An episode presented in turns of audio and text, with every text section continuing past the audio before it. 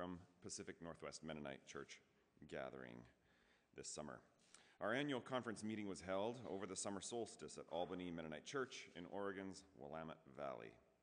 The meeting kicked off with a healthy boundaries workshop for pastors and church leaders led by Catherine Jameson Pitts, our conference's executive minister. This provided an opportunity for frank discussion about the vulnerable in our community and appropriate pastoral boundaries and measures for safety. This was a central theme throughout the meeting, with the good news reported to delegates that PNMC is instituting that all congregations in our conference have a child safety policy in place. Worship services were meaningful, with each congregation reporting how they engaged the shared commitments from MCUSA's Journey Forward process. These commitments are very straightforward follow Jesus, witness to God's peace, experience transformation. One of the many things I love about conference meetings is hearing all the touching stories about how our friends across these five states endeavor to do good in their particular context. We're all working hard to be faithful to God's will and the Holy Spirit's prompting. During one of the worship services, Iris de Leon Hartshorn preached a mesmerizing sermon about the cosmic Christ.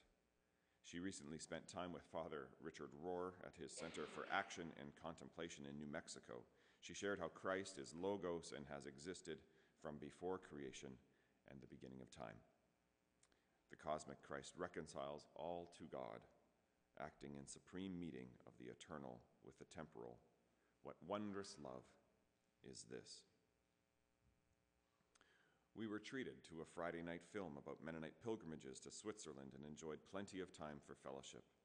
A plethora of workshops were also offered, including Weldon sharing about Christian peacemaker teams, a peace witness panel, Mennonite Women USA's executive director Sunitha Millsaps introducing a program of fellowship between women of different backgrounds, creation care with a startling pronouncement if you're not talking about climate change, you're irrelevant.